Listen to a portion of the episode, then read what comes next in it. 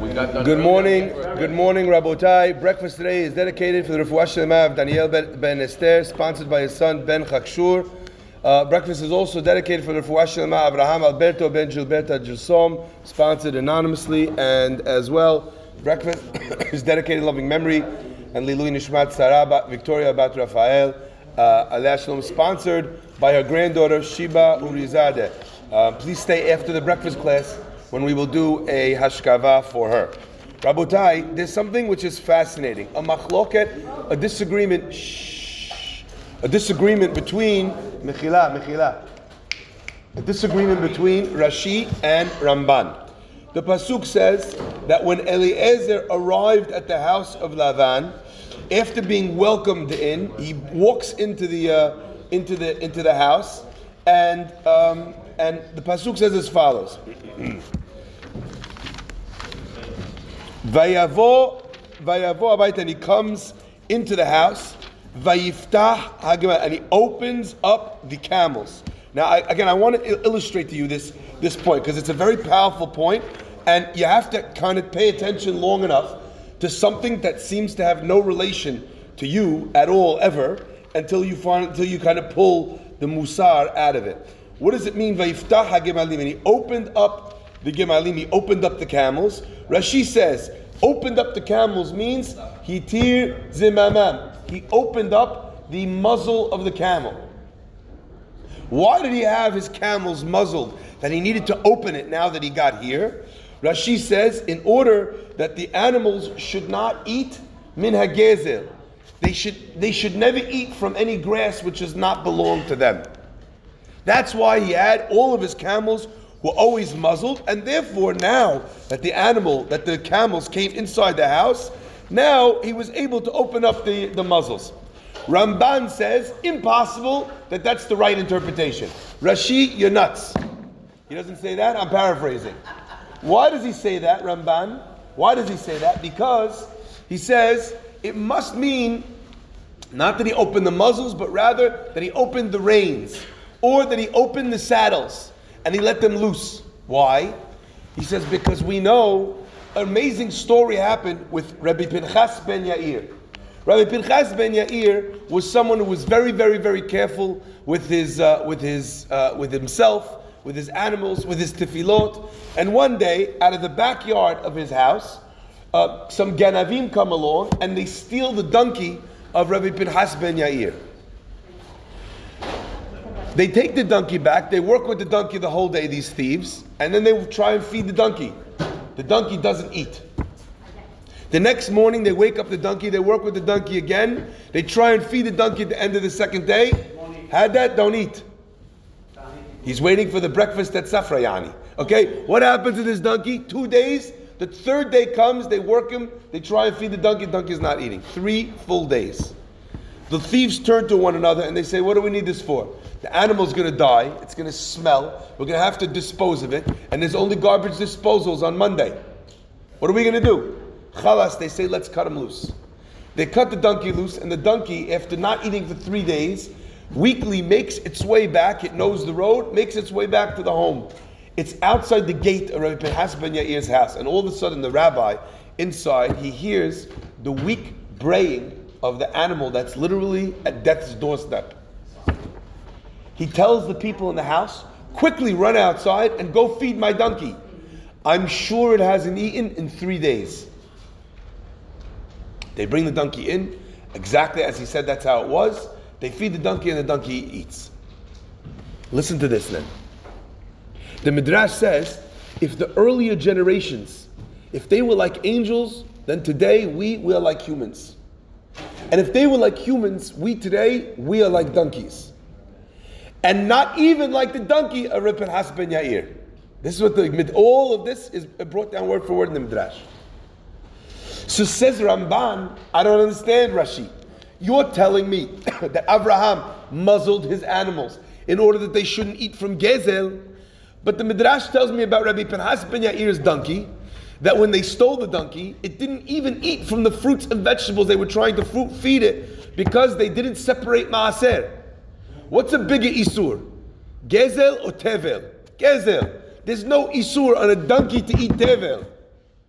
And if God protected the donkey of Reb Pinhas ben Yair from eating tevel, surely God would have protected the animals of Avraham Avinu, who was far greater from eating gezel. So can't be that when it says vayiftacha gemalim, it means that he opened the muzzles of the, the donkeys, of the camels. It must mean that he opened rather the straps of the saddle or of the reins.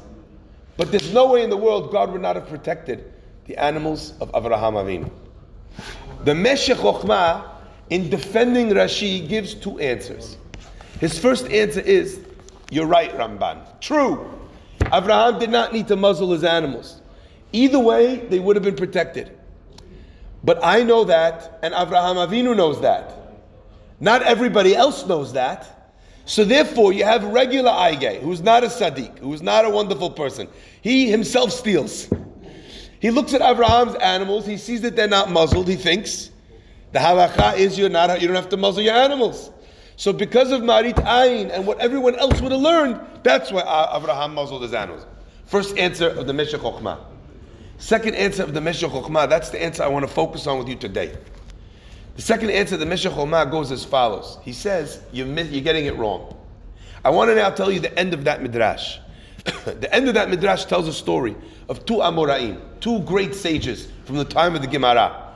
One of them sent a wheel of figs, a circle of figs, igule devela. He sends him a circle of figs as a present. The other rabbi receives the present the first rabbi says, the guy I'm giving it to, the uh, recipient of the gift, he's such a big tzaddik, of course he's going to separate maaser. The second rabbi says, the rabbi who gave it to me, the uh, giver, of course he's such a big tzaddik, of course he separated maaser. Says the midrash, beni beni, between this one relying on that one and that one relying on this one, they ate, the rabbi ate divela, he ate the fig, in its tevel without taking maaser. That's where the Midrash says this line if they were like angels, we are like humans. If they were like humans, we are like donkeys, and not even like the donkey of Rabbi Pinhas ben Yair. What the Midrash is communicating is here are two great rabbis. Here are two rabbis that are trying to do the right thing. But what we learn from here is that even though God, even though another rabbi, you could rely on him, even though you look at someone else, you can rely on him. Just because someone else is going to do something does not absolve you from making the attempt to do something right yourself. Never rely on another person when you have the opportunity to make the effort yourself. Don't say he's going to help the person with tzedakah, he's going to make the minyan, he's going to make the shiur. Even if that's true, you never rely on anybody. And what is Abraham teaching us? Even though God would have protected him and protected his animals, when it comes to a mitzvah, don't even rely on God. It was a famous story with the Rebbe, with the Brisker Rav. Brisker uh, brain is a very, very sharp uh, method of thinking. Everything is questioned. It's a rigorous debate. If one word is out of place, then they throw away the whole answer because it doesn't seem to fit the words exactly. It's a relentless pursuit of the truth and of an exactitude in uh, the communication of Torah. So the Brisker Rav was once teaching his students that when it comes to character traits, to midot, midot, there's no such thing when you come to a midah of not having that thing at all. And he proved it. Because what does the word midah mean? It means a character trait. So anger is a midah, right? Uh, resilience is a midah. Jealousy is a midah. All of these things are midot. Says a Brisker Rav, the word midah means a measurement. And what that means is, it's not a question of whether you do it or you don't do it. It's a question of when you do it. And as an example, how do we find that to be true? When is a person supposed to be jealous? Kinat sofrim When a person sees someone else learning, they're supposed to be jealous. You see someone else doing a mitzvah, you're supposed to be jealous. Because kinat sofrim, the jealousy of scribes, ultimately, tarbeh brings out more wisdom. So Rabotai, this point is crucial. So a midah is not about do or don't, it's about when. It's about how much, about achieving balance. If you show me someone who is never angry, I will show you someone who has nothing in his life that he loves. Because if you love something and that thing is cheppered with, they say, is bothered, is disrespected, and you don't get angry, it means that you don't appreciate or value that thing. If it doesn't anger you when you see someone doing an avon, when you see someone taking advantage of a widow, of a poor man, if that doesn't bother you, if someone rich is humiliating someone poor or weak, and that doesn't bother you, then that means that you don't have a heart. So you're supposed to get angry. Rabotai, so the student is listening and he's taking that in. A couple days later, the rabbi is giving them another shiur. And the rabbi says, believing in God or denying God, he said, is not a matter of intellect or wisdom. It's not a matter of psychology. He said it's a matter of bad midot. If someone denies God, it's because he has a bad character. Why?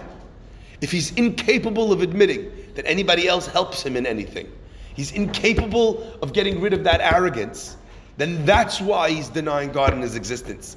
Not because his brain told him to, not because his psychological problem or predilection, but rather because his midot, his character traits are such that he doesn't have built in gratitude. All of a sudden, one of the students raises their hand and they say, Rabbi, it can't be. You told us that anything that's called a midah, there's a time when you do it and a time when you don't. That means there's a time when you should deny God. When is the time that one should deny God? The Brisker Rav looked at him and he smiled and he said, You know when you deny God? Sometimes you have a person who's approached by someone who needs a lot of help. They need a piece of advice. They need you to offer them a job. They need you to do something for them. And you smile at them and you say, Hashem Yazor. Bezrat Hashem. Imirza Hashem. Please God, if Hashem wills it. Brisker Rav says, when someone's coming to you and asking you for help, that's the time to deny God. Not to rely on HaKadosh Baruch Hu to do something, but to do something yourself. It's not that God can't do it or can't help. Hakadosh Baruch Hu has enough money and enough jobs and enough cures to heal all the sick and to employ all the unemployed and to give money to all the people who don't have money. But God put people here who need help in order to be mizakeh, in order to give the chance to those that have wherewithal to be able to assist, to be able to assist them. So God put them there for you to help. So in that time, a person should deny God, so to speak, and rely on himself. The Meshech Chochmah is answering, he says, that look at the difference between the two cases of Avraham Avinu and Rabbi Pinhas ben Yair. You want to know why Avraham needs to muzzle his animal if Rabbi Pinhas ben Yair's donkey didn't eat without a muzzle? You know what the difference is? The difference is Rabbi Pinhas ben Yair's donkey was stolen. He didn't have an opportunity to do his own hishtadlut to put his own muzzle on, to protect his own animal without God doing it. Avraham Avinu, the animals weren't stolen, he was taking them out every day. He was doing the minag where even if I could rely on God, I don't want to rely on God. I want that mitzvah. I know that God's going to take care of that other person. The question is not whether God will take care of them, like we say every day. The question is not if the mitzvah will get done. The question is not if Mashiach will come. The question is, will I merit to have a piece of the pie? Like Mordechai tells Esther, I'm asking you to save the Jews. You don't want to save them? No problem. Someone else will save them. Something else will save them. God has many messengers. The question is, I gave you the chance now. I set you up with your money, with your power, with your influence for a reason. And now that the chance is coming to fulfill that reason, how are you going to act? Because if you don't use your kingdom, if you don't use your position to be able to do what I'm giving you the chance to do, at ubet avich Tovedu, you and your father's house will be obliterated. The only reason why you merit your existence is when you use your existence for the right thing. If you aren't using your existence for the right thing, Hakadosh Baruch Hu says clearly you're not the messenger I thought you were. Why should I give you panasah if you're not sharing it? Why should I give you a job and a position to be able to uh, hire others if you're not hiring people who need your help and you're not giving people a chance? Why should I give you wisdom if you're not someone who ever wants to influence or inspire others? Let me take back the gifts that I gave you. We learn from here a tremendous lesson, Rabotai. You can always rely on someone else. But the job of a Jew is not to say somebody else. The job of the Jew is to say, it's on me. The Midrash says, and we'll end with this. nivra Adam arishon yahidi. Why was Adam created alone? Ten seconds later, Abraham, God is going to create from Adam, he's going to create Eve. So create Adam and Eve together. Why did he create Adam alone and only later create Eve? There's many answers to this, but the Midrash says, in order that the man should turn around in his world and say, Bishvili nivra olam. For me, this world was created. Adam should look around and see that there's not a single other human being on the planet. Now that sounds like a terrible thing to do. To make a man think that the world quite literally revolves around him. The point, Rabotai, was not that Adam should see the world as his servant, the world as his plaything, the world as something that was providing for him, but rather that he should look around the world and recognize that if the world was going to have someone take care of it, there's not a single other person that I could rely on. There are two types of people in this world the ones that have suggestions but are never there to carry out their own suggestions and the ones who, after saying, Rabbi, I'd like to do something for the shul, or I think we should start this in this program, or maybe we should have this kind of learning in the class, they're the ones that call everybody. We should have money, Rabbi, we should have a fund to take care of people who come to the synagogue. Who are the people that stand up and say, and I'm going to ask all of my friends? Who are the people that say, we have to have people check for shatnez, and then the very next day they're on the phone and they're sorting out that the person checking shatnez should be in the synagogue? Who are those people? Those people can be me and those people can be you, or they can be somebody else.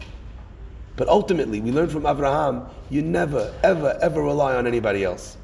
Even if the else, if the anybody else is God Himself, you still take the opportunity to do the mitzvah yourself. Hashem doesn't need no more mitzvot. It's we that do. May God bless us always to be ba'ale ahrayut, people who take things on our shoulders. Because the more you take on your shoulders, the more Hakadosh Baruch Hu blesses you. Baruch Adonai Le'olam. Amen.